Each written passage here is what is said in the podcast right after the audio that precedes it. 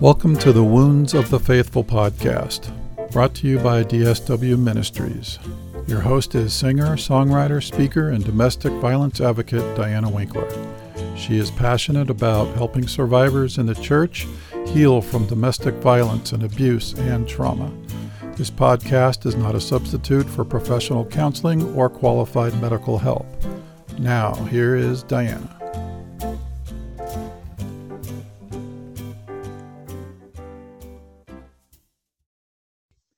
So, today on the Wounds of the Faithful podcast, we have a survivor story today. So, please welcome Ashley to the show. Thanks for coming on the podcast and sharing a bit of yourself with us. Hi, you're welcome. I'm glad to be here. I haven't seen you since the girls we went over to Starbucks for uh, for an outing, and uh, we had that incident with the spider. yes, I know multiple spiders crawling around the table and on you. oh, well, I thought that Kelly had killed the one on the ground, and then we found out there was another one, and it was on my shoulder. And you want to see me freak out? Okay, that's that's how you get me to freak out is a spider. So here we are trying to kill the spider. So, but we had a good time. It and was fun. Just fun to get out. It was a hot day. We were out there roasting in the in the heat, but it was just fun to get out and and uh, have some girl time, right? Yes, definitely. We needed it. I think. Kelly said that uh, she wants to go to Cheesecake Factory next. She told me that there's gluten free options for us. Ooh. So I'm like, I haven't been to Cheesecake Factory because it's one, it's really expensive, and two, the calories are huge, and three, they never had anything gluten free. so it's like, yeah. I haven't been there like 10 years. Same here. Yeah, I think it's been about, oh gosh, probably more like 15 years for me, probably. So, uh, so yeah, we'll plan on that. Yes. So let's um let's get uh, get to know you a little better. So give us a little introduction about yourself. Um, you know, what general part of the country are you from, and are you married? How many kids you got? What do you do for a living? That kind of stuff. Okay. Well, my name is Ashley, like you said, and I live in Arizona. Um, I've been here for five years now. Um, I was living in North Carolina with my husband and our family for we were on the East Coast for about, oh gosh, probably about eight years or so, and um, living in, in, North Carolina, Virginia, um, in that area. Um, so I met Diana through Mending the Soul. Um, I joined because I have been separated from my husband for uh, about a year now. Um, we've been separated twice, and um, that was due to abuse that was going on in the marriage. So I have a history of abuse in my life, starting from when I was little. Um, there was abuse that happened outside of the home um, with people that were slightly older than me, um, and that was more like a um, sexual abuse or molestation kind of situation. And then getting married. I thought it was a good relationship. I thought we were a good team. Um, and we, I think it, it was okay for a while until we had children. And that's when things started unraveling and, um, and a lot of patterns started popping up all over the place of um, all kinds of abuse that not physical, but it was emotional, um, mental, psychological, spiritual abuse, all of those. Um, and I'm still kind of working through and wrestling with the effects that that had on me. Um, and it's still, I mean, I have good days and I have really, really hard days. So it's kind of, it's still, even though it's been a year of being apart, it's still all over the place. Mm-hmm. Um, but I do, I do feel like I'm making progress and um, mending the soul did help with that along with counseling. Um, so that's where I'm at right now. And I'm currently going to school to get um, to become a speech language pathology assistant. And um, I have about just one semester left of that. And then I know I'm so excited to uh, hopefully get to work with kids that are, you know, having difficulties for whatever reason.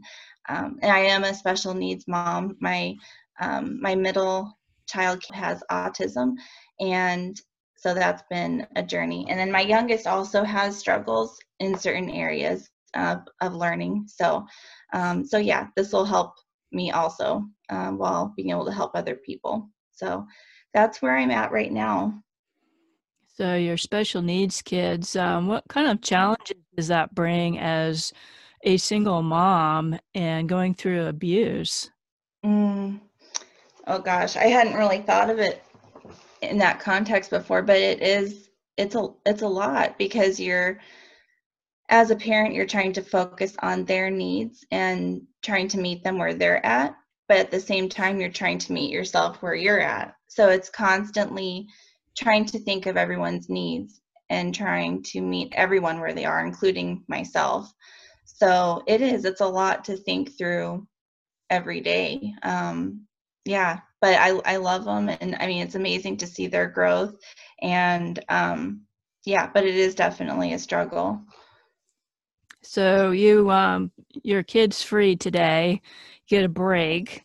Uh, but how have you been coping during the pandemic with your kids? Um, what what have you found that works? Mm-hmm. Yeah, so thankfully I've I've been talking to family about this also. Our schedule, because of Kevin his running, his elopement, we have a hard time going to a lot of places already. So even before the pandemic, uh, we didn't go to a lot of stores or we mostly spent our time outside and at home. So that really, I think, helped set us up for this situation because it wasn't a huge jump, you know, from being out around people all the time to nothing. So we were already kind of ready in some ways. So it's a lot of time outside as much as we can. Um, the kids love roller skating, they love swimming. Um, they love, yeah, just being outside doing anything they can. So that, and then um, just and even doing games inside the house together is fun like pillow fights or box like my my youngest likes to like he's practicing boxing and um he loves to like i put on the oven mitts and then he has his little boxing gloves is so cute. it's it's fun. And um so yeah just trying to get their energy out and then i work out also so we're trying to like get all that energy from all of us out. So well, it's it's pretty funny um, when when we've had group. Um, sh- you know, the kids are there. You know, three boys like climbing all over her and poking her, and mom, mom, mom, and and she's trying to focus on you know her her part in the group. You know, and and uh, you know, you just do the best you can, right? yep, exactly. That's I think it's learning to just roll with it. So it's like. yeah, and like the pandemic continues to teach us that I think is we just have to be able to roll with it as it comes. Wow. oh. So tell us a little bit more about your upbringing. Were you raised in a Christian home? Um my not with my mom and my stepdad who I lived with later, but my grandparents who I lived with when I was little, um, they took me to the Nazarene church and I was a part of that community. So I was a part of a church. I don't particularly remember learning about Jesus or um, salvation in particular. I just remember, just in general, learning about God in general. Um, and so that's kind of how I was raised. And then when I moved in with my mom and my stepdad, they're not a part of any faith community. Um, so I would go either with friends to church, um, and then when I was older, I would just go by myself. Drove I drove myself there, and um, and that's kind of how it started. What kind of relationship would you say you had with God? Was it personal? Was it God was distant or? Mm. Uh, I think when I was very little, it didn't, I didn't feel like I had a relationship really, but always, as I got older, I remember always feeling like he was there. I remember always feeling like I didn't quite understand how I knew that, but he just, I just felt like he was there with me. And then as I continued um, learning more, and especially after Ava, or sorry, especially after my daughter was born, um, I really realized the connection with Jesus and got had my relationship with God through him. And so that's when it really became very personal. So like in the last 10 years, um, more so. You remember when you actually made that, that decision? Was there a day? Yeah, I don't remember the date, but um, I we had been started having struggles in our marriage pretty soon after Ava was born, and I was feeling so confused and so lost, and like I needed to be doing more. And so I was going through the Love Dare book, and in there, it's it's it was really a really good book for that moment, and it lays out scripture each day and at the end it gives you an opportunity to accept jesus. And i remember being so blown away during that book because no one had ever explained to me the importance of jesus and what he did for me. And so when i i was like wow. why have i not heard this? Like oh my gosh. And um yeah and so at the end i remember just sitting at the table crying crying like i could not stop crying. And it was like something inside of me just like you know clicked and um and yeah so i i said the prayer and uh every a lot of things changed after that and continue to change. Wow that's that, i've never heard a story like that. You know i had the love dare book. Actually mm-hmm. the the guy i was dating that was abusive to me gave me that book and it was really strange. He tried to get me to go back to my ex-husband who was my one abuser and um, yeah, it was a, it's an excellent book. But at that time, you know, there wasn't going to be any parting of the Red Sea miracle with my ex-husband. I kept telling this guy, we, we're already divorced. It's over. Yes. I'm moving on. but yes. That's, that's amazing that you that you found Jesus through that book. Oh, praise the Lord for mm-hmm. that. I know. And that's the I think it's interesting because I started reading that book to help with the marriage. And it did somewhat but i think the most it was cool because god met me where i was doing what i was doing you know and it didn't matter why i started it. Um yeah it's just so cool. Amazing. So what were your teenage years like? Did you have a lot of self-confidence growing up? Oh gosh. Um i would say no. I mean i middle school was really hard for me. I had a lot of rejection and embarrassing things happen.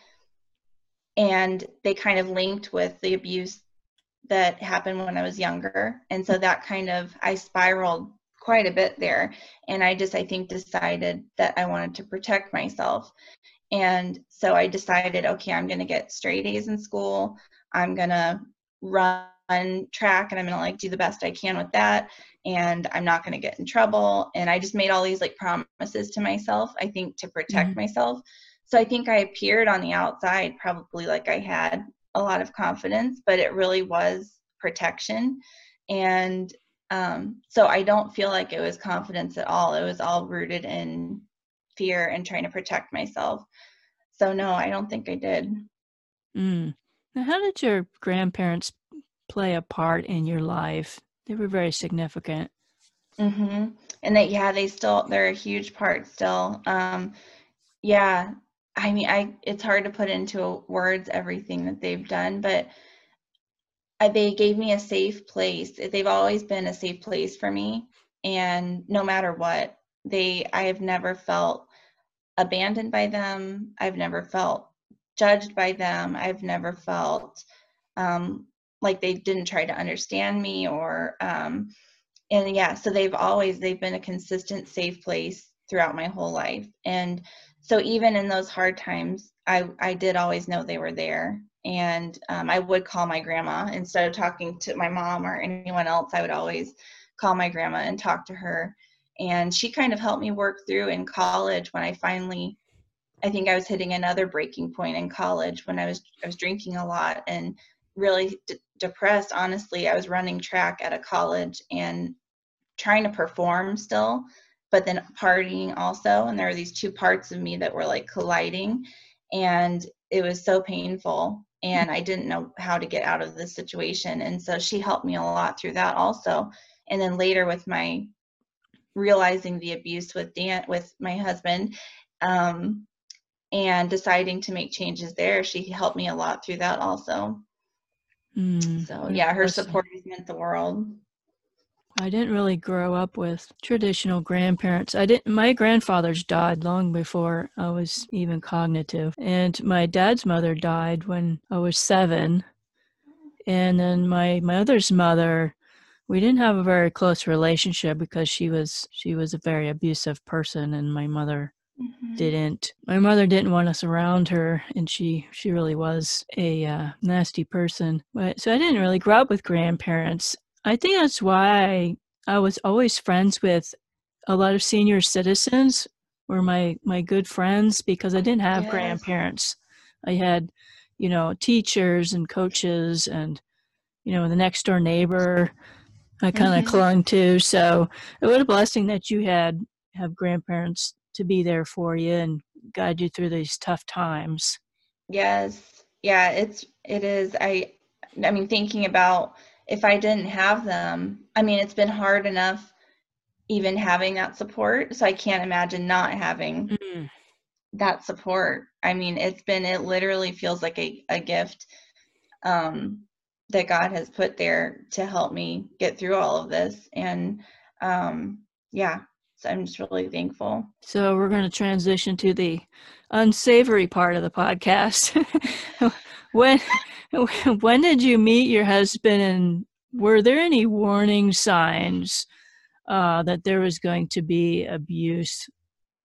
Uh, so we met. We were both attending Arizona State University and we met there. We were part of a co ed business fraternity, and um, we met at a party. And we, I mean, I I felt like right away that I wanted to be with this person, even though I didn't know him. I was, as I as I was telling you before, like I was in a really unhealthy place all through college. Um, it's because I everything from my childhood hadn't been addressed and was still all that pain was under the surface and I think I was just trying to cover it up any way I could by drinking, you know, um, sleeping with people, and um, that's kind of where our relationship started. That's how it started in that kind of context, and so we were both in a really unhealthy place. I think his his um, parents had just started the divorce process. I think when I met him.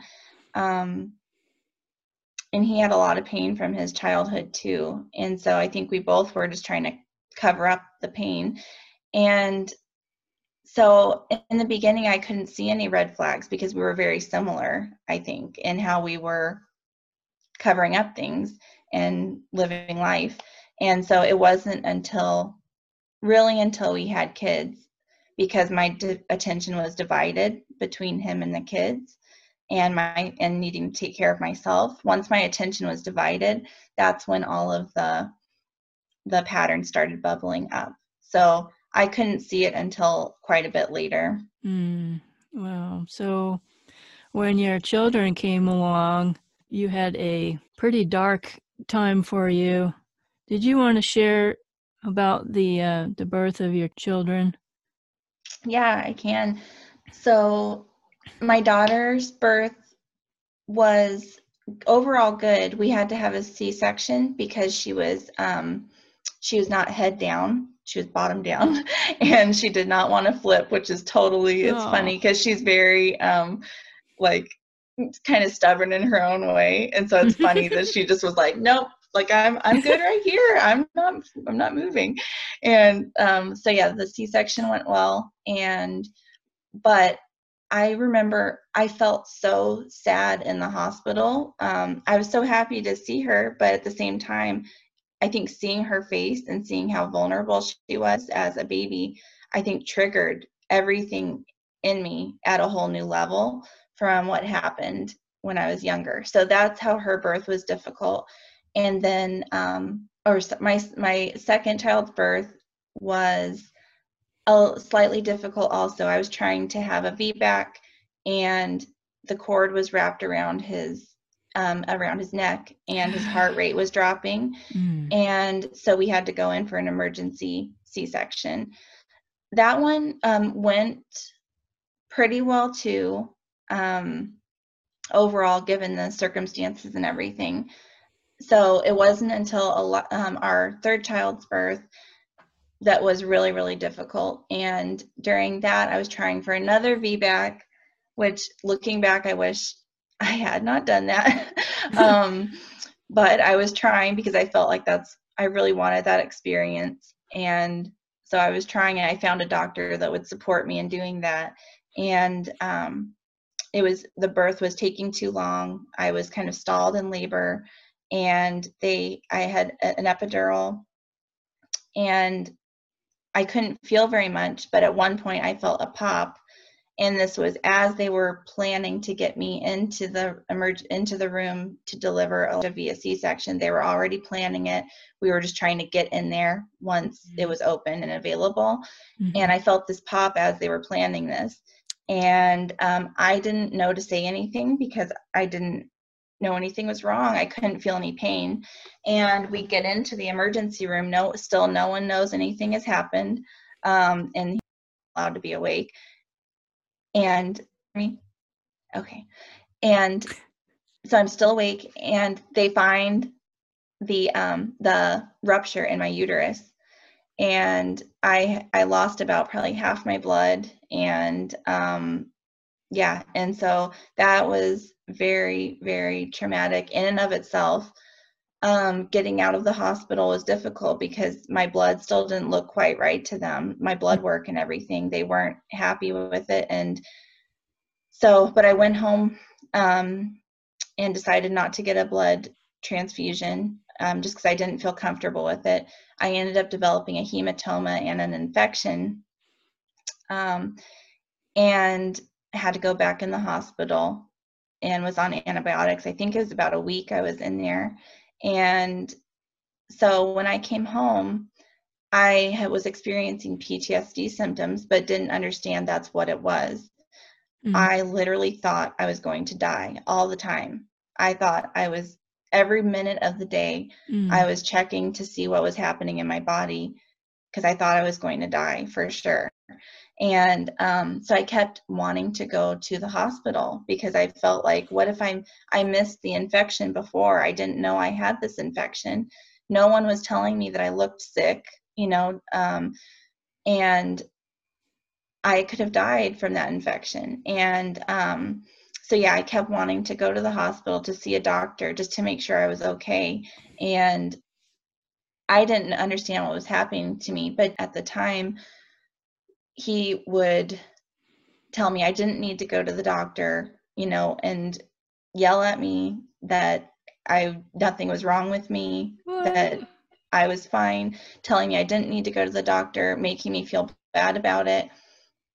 I was struggling to take care of the kids um, because I was going through all this and not understanding what was happening. So this is where I really, really started to know that something was wrong um, in the marriage because of how he handled this situation. So. Yeah, I mean, this, this is his children that he's talking about.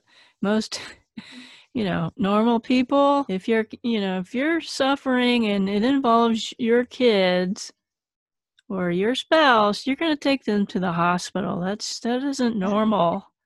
No, even when I had the infection and my fever had started at home and I was shaking, like I was I couldn't stop like I would shake out of the blue, my body would just that's how far the infection had progressed and he still was kind of telling me that I didn't need to go. But thankfully my doctor was like you can come in tonight if you think you need to and I was like yes, I need to. yes. When can I be over there? Like yesterday. Yes. So was that the the first time that you've experienced abuse by him or were there other stuff on top of the post pregnancy and delivery stuff? There was I mean there was stuff here and there definitely like control over money, like making me feel bad about buying groceries, like that I spent too much um, when I just, I mean, I am very frugal. Like I love yeah. finding deals. I love, love all that. I mean, I am into that. I always have been. And I am very particular about what I buy. And, mm-hmm. um, and I still, no matter how hard I tried to do a good job, I would come home and it would not be good enough. And it would be that I spent too much money. And so, yeah, it's, definitely control stuff I saw I was happening before, but I kind of took it on as this is something I'm doing wrong. Um, and so it wasn't until the medical stuff happened that I realized that I started to realize a little bit that maybe it was something else. Yeah, you're not the only one that had that Mm-hmm. had that problem with the spending money. I was in charge of Mhm. getting groceries and buying all the Christmas gifts for his family, and it was always the same thing. "Well, you you spent too much money and Mm-hmm. and you bought too many groceries. Like, well, why don't you try and Yeah. get a full, you know, week budget on a hundred bucks and see how good you do. Exactly. Or you buy all the presents for your family and see how how well you do on the budget you gave me. Yeah, the control, the the verbal and emotional abuse. It's Mhm. not just physical, folks. Your abuser can make your life a living hell without laying a finger on you. Yes. And I think that's what I'm realizing now is I I still have physical um issues related to the abuse that happened when Elijah was born. Um I have heart palpitations that I believe come from a mixture of what happened to me physically, but also what happened to me emotionally, that I felt so abandoned and so um, confused during that time because of what was being told to me by by my husband. And yeah and just realizing the extent that the damage goes um, it's it's very different than i mean physical abuse and emotional abuse have some similarities but yeah the the the depths doesn't change just because we can't see it on the outside Exactly. Mhm. When did you decide enough is enough? I need to get out now. Was there a specific Mm. day or an event? well there were two i mean two it happened twice so it happened in north carolina um, he was continuing to escalate as far as like telling me he was suicidal which i believe he is but he seems to he uses it in certain ways to get me to stop doing things that he doesn't want me to be doing like spending time by myself outside of the house or spending time with friends um, you know not being able to have intimacy and things like that. So he uses that as a way to get me to stop. And so that was escalating. Also um, i mean he had started using intimidation punching walls in the house um, that kind of thing. So and the friend had just i had never no one had ever told me that what was happening was abuse and i didn't know. I honestly did not know. And someone had just that who had come from an abusive marriage had pointed out to me that I had told her what was happening at home and she was like that is abuse. And Mm, I was like what I are you serious mm, like I was in shock that I didn't know that and I think that was just a wake up call for me and when I have confronted it he pushed back right against it and wanted me to come back home he and um I, the kids and I had moved to a different house and um, we're trying to figure out what to do. And that's when I decided to move closer to my family. And so that was the first time we got back, back together about nine months after we separated because I just, I think I, I was struggling physically to handle everything on my own, plus dealing with, with my mental health. And it was really hard. And I think I was struggling with how am I going to do this? Mm. and i missed having someone to sh- share life with. I missed and i thought what if i what if i'm wrong? What if i'm what if i'm wrong and i'm just as messed up as he is? And um which i do have my stuff but it's different. It's not the same. And so we got back together and then about i think it was about three years after we got back together all the same patterns had come back up Mhm. and it had started transferring over to things happening with the kids that as far as control and um, just emotionally abusive language towards them and when i started seeing how it was affecting the kids that's when i decided no, I cannot let this continue um, because seeing that affect them, how it could affect them being exposed to that long term, I can't handle that. So I think the kids have really, really helped me to do things for them and for myself that maybe I wouldn't, it would have taken me longer to do if it was just for me, I think. Um, so yeah, that's kind of how that happened. Yeah, I, I didn't have children. Early in the relationship, my ex didn't want kids right away, but then we were married about five to seven year mark. Then, then all of a sudden he decided he wanted to have children, and by that time, I already knew I was trapped in a marriage that was abusive, and I did not want to bring children into this world and subject them to that because like you say it's it's fine if it's just me but now i have i have kids that i am in in charge of and you know it's going to affect them so i just made the decision and i i told him i'm i'm not i'm not having children. Mm-hmm. sorry I, I already have to deal with everything in the marriage. Yes. That i didn't have i wouldn't have had any anything left. But uh, you made a lot of big points in that you didn't know that you were abused.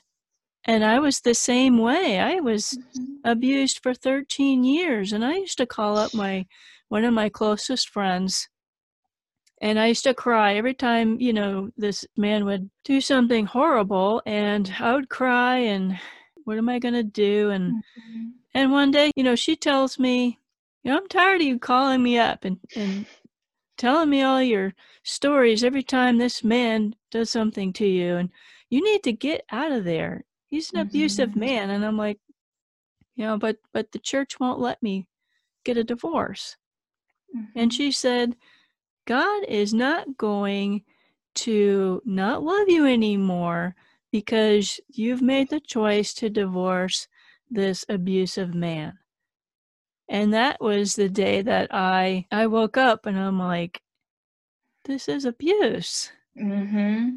All this time, that's what this was. Mm-hmm. And I made the choice then and there. I need to make plans to get out. Mm-hmm. So when when you decided to leave the second time, what what were the steps that you took to get out? Hmm. Let's see. Was so, it, what was that? Was it similar to the first time, or was it different? It was a little bit different. I'm trying to think through. It, I was more on my own this time. I didn't like I didn't have someone. I wasn't seeing a counselor at the time. I wasn't really a part of a group. I think I was the most isolated probably that I have been. And so I really I just, I think I talked to my grandma and just telling her what was happening. I also listened to some resources from Leslie Vernick, and um, there was one in particular. I can't even remember what it was called, but it was about oh gosh, I can't remember specifically, but it was how a man was treating his wife in the Bible. And I think it was the Levite, maybe the story of the Levite. And when I saw there just the implications of abuse and the effects and the seriousness of it, and that's not what God wants for me. Um, I think once I saw that, I that's when it really clicked, and and I was also getting so low physically that I knew I had to do something. My body was starting to react um, to all the stress and abuse um, heart palpitations, just constantly tense, feeling like something's going to happen. And so I think all of those things and seeing the effect on our, our kids, that's when I decided just to let him know that I'm not okay with it. And I'm trying to remember even we had a conversation and I let him know I think we need to be separated. And at the time, he agreed with me that we need to be separated, but he, he wanted us to stay in relationship still, even though we were separated. But I knew in my head that I was Mm-mm. done. But it was good be that because that kind of started the process, even though he thought that, you know, in his head he thought we would work it out eventually. I think it started the process, and we lived in separate places. Um, and then it just has continued from there with filing divorce. Mm. So you're still in the middle of the divorce proceedings now, right?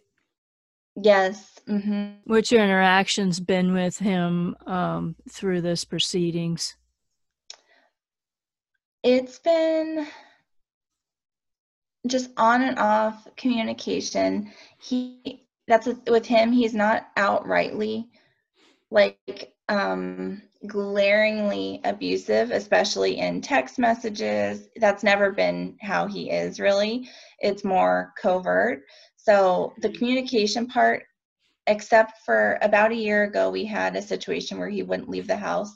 And um, that's when I stopped being able to let him be here with the kids. But besides that, the communication has been minimal, thankfully. Um, it's more been through money that the abuse has continued um, and also through the legal proceedings, what he's asking for legally feels like abuse also. Um, yeah, so, he was like canceling credit cards and stuff yes, on you. yes, exactly. Yeah. Yeah. So it's those it's those like subtle, you know, under the radar where people won't notice really that that the abuse is still happening.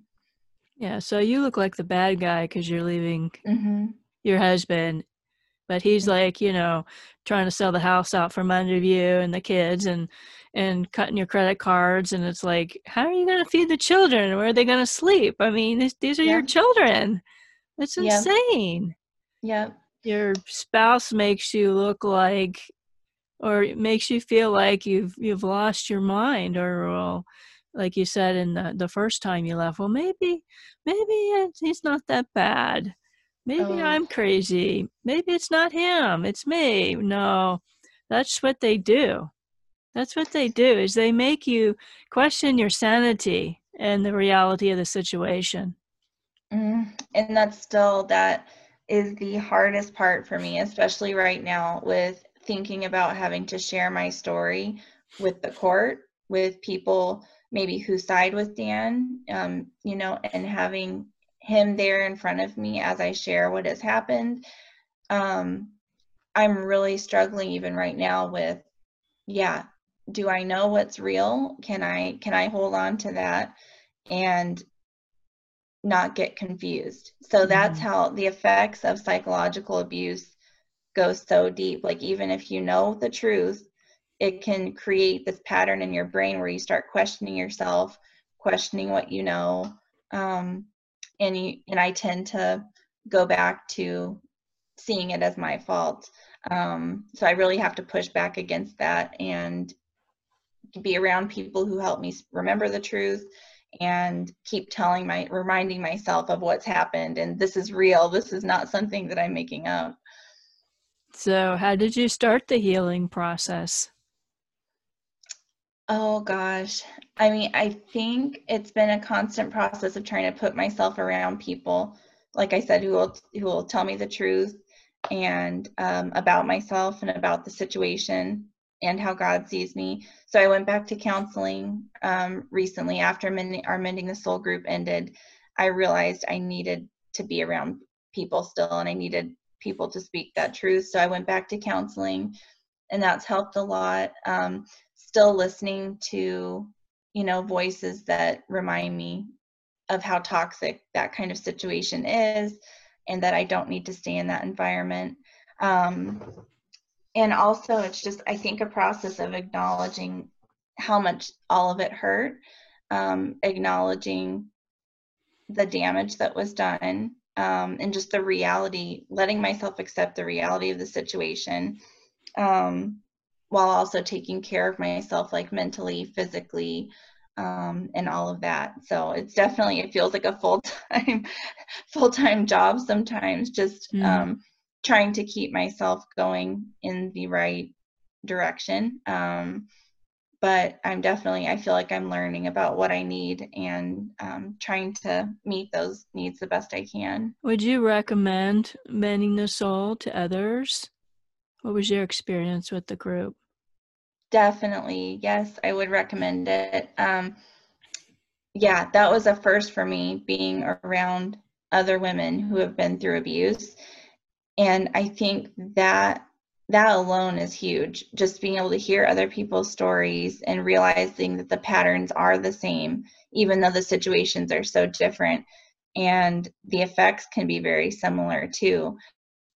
And um, and also the steps to healing and processing what happened are so good. So it's just that combination of community with people who have been through it, and also the the path to working through the what happened to you. Well, I'm glad that it was so helpful to you. I, have definitely seen some changes in you from the beginning when you joined when you joined the group and now. So that, I hope that's an mm-hmm. encouragement to you. You seem so more confident and you recognize those red flags you understand now what he what he's doing to you when he's he's talking to you. He's gaslighting you. He's he's narcissistic. You know he's he's being manipulative. You're recognizing those things whereas you might not have seen those things before. Mm-hmm. and um, talking to our listeners that are going through abuse right now or maybe they just left their abuser what what advice would you give to to someone else who's being abused right now hmm.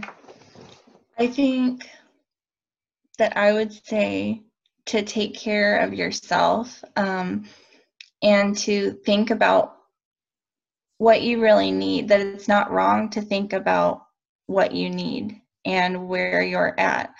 Um, I feel like a lot of times, especially in Christian communities, we take on this idea that I think thinking about ourselves and what we need is selfish or wrong. And I feel like that kind of that mentality set me up to stay in that situation a lot longer um, than I probably should have. So yeah, just considering what you really need um, and getting people around you that will help you decide what steps you need to take um, to get into a better position, a better situation where you can have healing and um, and just to yeah feel better so I would say, yeah, take care of yourself and get people around you that can support you and help you make a plan. Mm-hmm. Very good advice. What would you say your relationship with with God is like now that you've gone through some of your healing process? Hmm. It's definitely it's good, but I do I still struggle with um with not putting the the characteristics you know and protecting myself from god i guess i have a hard time like not distancing myself and so it's always reminding myself that he is safe that he cares about me that he's leading me through this um, and that i can trust him so it is really good but it is a constant um, a, journey also reminding myself of the truth over and over so that I can keep coming back to him and not hiding. oh, that's that is so true. It is a journey and it's it's messy sometimes. It's mm-hmm. but God understands. He's there and he's going to be patient and and mm-hmm. waiting for you while you're you're still figuring things out and mm-hmm. awesome. Yeah. So like we have a a music segment at the end of the episode. I don't suppose you sing or or play an instrument or juggle or anything like that. No, I play the clarinet, but I don't have it. Oh, how about a joke? You got any jokes? Kid jokes? Cheesy jokes? No. don't have any jokes? No. Oh well. No. How about I know that you have one of these. How about what's a Christian song that really encourages you and that you just you just go to it whenever you're having a bad day? Oh my gosh, I think I mentioned this one during the group actually. Mm-hmm. Um, I can't remember the title of it, but it's um, it's the one like he's greater than all my mistakes. Um, gosh, I wish I could remember who. Oh, I can't remember the name of the band, but anyway, it's something about um, greater than all my mistakes. And if you type that in, it should come up. Um, but it's amazing, and it just talks about how it's just such a peaceful song to me, and just realizing that he really is. He's greater than all my mistakes the mistake that I made of being in a relationship with someone that's mm-hmm. abusive, mm-hmm. any mistakes I make with the kids, um, mistakes I make with putting characteristics on God that aren't Him, you know, anything that I do, nothing is big enough that is going to change His relationship with me. Um, and that He's always there, you know, uh, waiting for me to, you know, turn and look at Him. So, yeah, I love that song. I will definitely put that in the show notes for for people to look that up because I did listen to it when you mentioned it the first time, and it, it is an awesome song. Yes. But I so appreciate you coming onto the show and sharing your journey with us. You're welcome. Thank you so much for having me. So I hope you really enjoyed Ashley's story today. She had a lot of great nuggets to share with you and I've I've heard her story before, of course, in a lot more detail, a lot more gory detail, but you can tell that she is an awesome lady, an awesome mother who's gone through so much, so many challenges, yet the Lord has really blessed her life, blessed her kids. So if you want to tell your story, you can go on my website, dswministries.org. On the homepage, halfway down, there is a spot you can click on and it will take you to my calendar. And you can schedule to do an interview just like Ashley did. And you can be as detailed or as general as you like with your story. You are in control. I would really like to hear it. It will make you feel safe and secure here. Also, if you're a musician, if you have an original song that you would like to share on the podcast, you can email me at diana at dswministries.org and give me permission to play your song on the podcast. You can tell a story about how your song was created, what it means to you, as long as it's encouraging and uplifting. Any Christian song, any genre would be fine. I would love to hear it. You can comment on any of any of these podcasts right on my website. They're listed on the homepage and my blog. How did you feel about what Ashley said? Can you relate to any of the struggles that she's had, that she's continuing to go through? You can also leave a prayer request. Do you have a prayer request that you'd like me to bring before the Lord. I have my personal time with the Lord, usually at breakfast time. So I'd be honored to pray for you. So until next week, choose one thing, just one small thing today to get you closer to your healing goals. Thank you and God bless. Thank you for listening to the Wounds of the Faithful podcast. If this episode has been helpful to you, please hit the subscribe button and tell a friend. You can connect with us at dswministries.org, where you'll find our blog along with our Facebook, Twitter, and our YouTube channel links. Hope to see you next week.